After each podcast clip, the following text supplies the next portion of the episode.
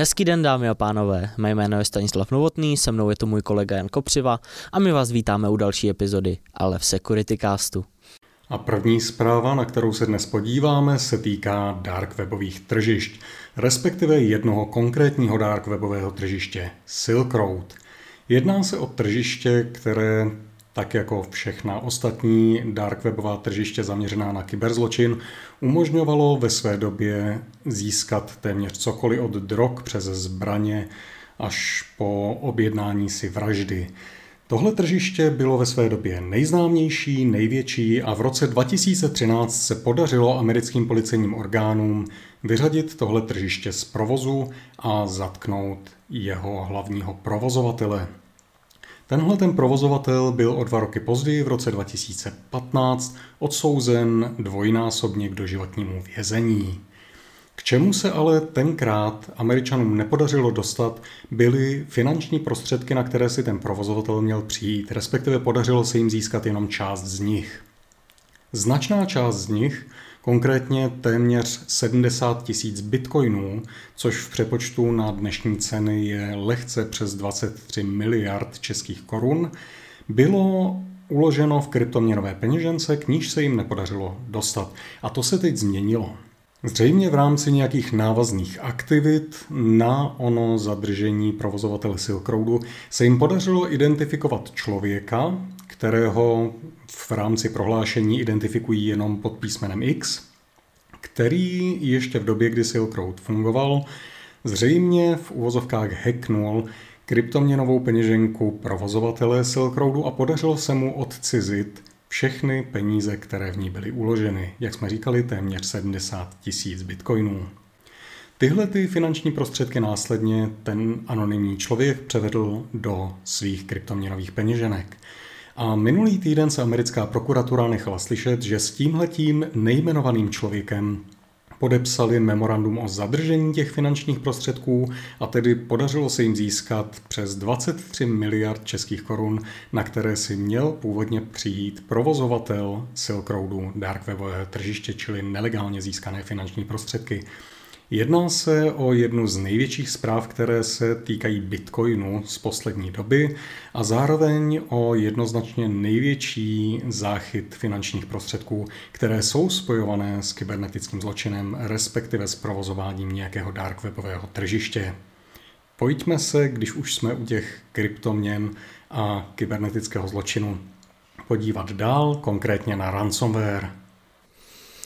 Uh, ano, jedná se o ransomware Egregor, který uh, v poslední době zužuje velká vývojářská herní studia. Jednou z posledních společností, která byla zasažena údajně tímto ransomwarem, je japonský vývojář videoher společnost Capcom. No a právě ta prozradila, že u ní začátkem minulého týdne došlo k bezpečnostnímu incidentu, kdy se škodlivým aktérům eh, údajně podařilo získat přístup k jejím interním systémům.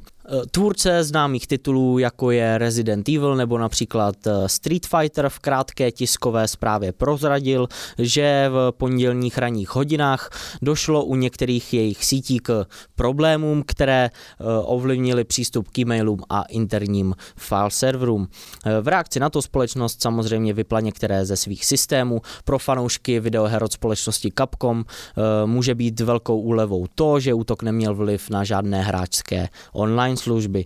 Eh, v tuto chvíli oficiální prohlášení společnosti říká, že v současné době nic nenasvědčuje tomu, že by došlo k odcizení jakýkoliv zákaznických informací. A i kdyby z interních serverů a e-mailových účtů společnosti Capcom nebyly odcizeny žádné informace o zákaznících, mohla být samozřejmě odcizena jiná citlivá data, například eh, duševní vlastnictví vývojáře od určitého herního titulu nebo například podrobnosti plánu firmy pro budoucí vydávání her. Jen třeba minulý měsíc portál ZDNet oznámil, že dvě další vývojářská studia Ubisoft a Crytek podle všeho utrpěly na narušení bezpečnosti, které vedlo ke krádeži citlivých souborů, které byly následně zveřejněny na Dark Webu. No a momentálně to vypadá, že všechny tyto incidenty byly dílem ransomwareové skupiny, která se říká Egregor. Jehož malware je údajně úzce spjat s jinou rodinou ransomwareu, známou jako Sekmet. Let. Výzkumníci z Malwarebytes varovali, že útočníci, kteří dříve využívali ransomware Maze, který mimochodem nedávno oznámil konec svých aktivit,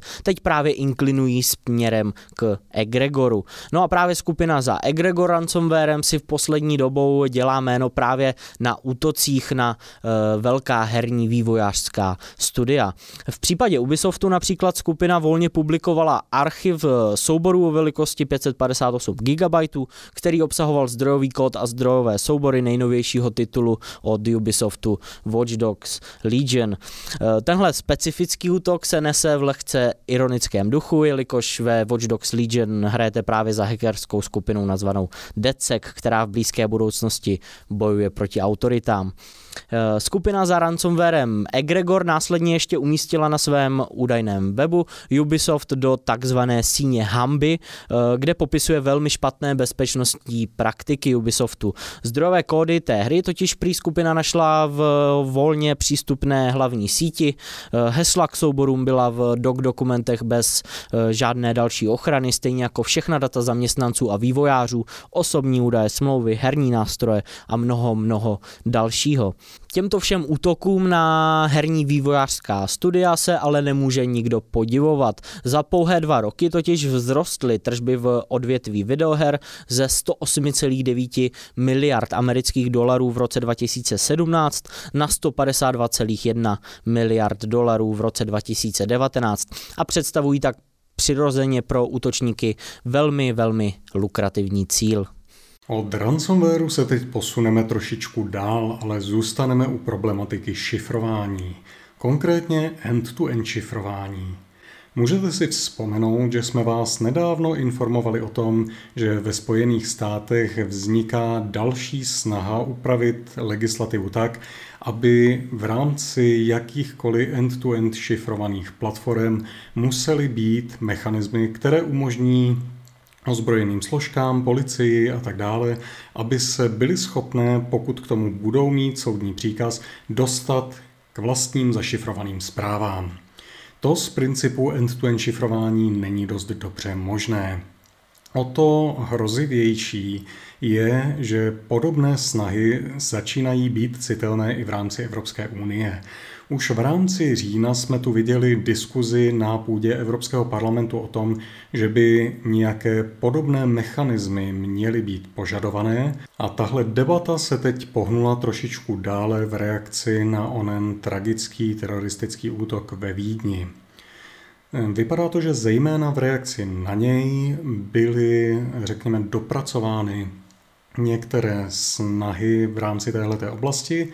A minulý týden se rakouským médiím podařilo získat dokument, který měl jít ze strany prezidentské kanceláře Evropské unie směrem k jednotlivým členům Evropské komise, respektive k jednotlivým delegacím státním, v rámci níž se říká, že samozřejmě šifrování je potřeba a Evropská unie podporuje šifrování, ale zároveň, že je potřeba zajistit, aby policejní složky, případně další orgány činné v trestním řízení, měly přístup k datům, které jsou nějakým šifrováním chráněny ve chvíli, kdy to bude v zájmu nějakého vyšetřování.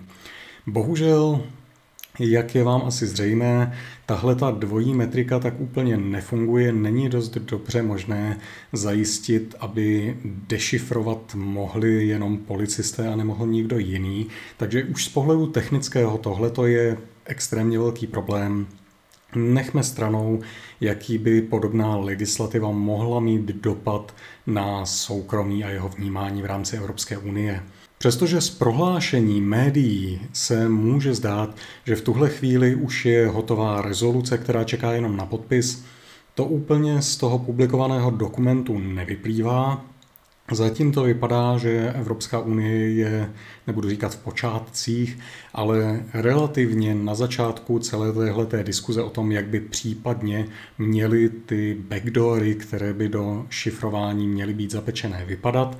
Pevně doufejme, že se od téhleté cesty časem Evropa odkloní. Respektive říkám backdoory, možná pro zajímavost, jeden z těch předchozích dokumentů, který byl v rámci podobných snah v rámci Evropy publikovaný. Hovoří ne o backdoorech, ale asi, aby to bylo politicky stravitelnější. Hovoří o tom, že by v rámci šifrování měly existovat takzvané front doory, čili legislativní rámec, který umožní v případě, že je to vhodné, přistoupit k obsahu šifrované komunikace. Jak v tom někdo může vidět něco jiného než backdoor, neumím si představit, ale když uslyšíte pojem front door, zjevně to má znamenat přesně tohle. Ta poslední zpráva, kterou se s vámi dnes rozloučíme, se opět týká šifrování, ale trošičku jiného typu. Konkrétně šifrování v rámci HTTPS komunikace. Mnoho webových portálů v současnosti používá certifikáty certifikační autority Let's Encrypt. Jsou to zdaleka nejčastější certifikáty užívané webovými stránkami, které na webu potkáme.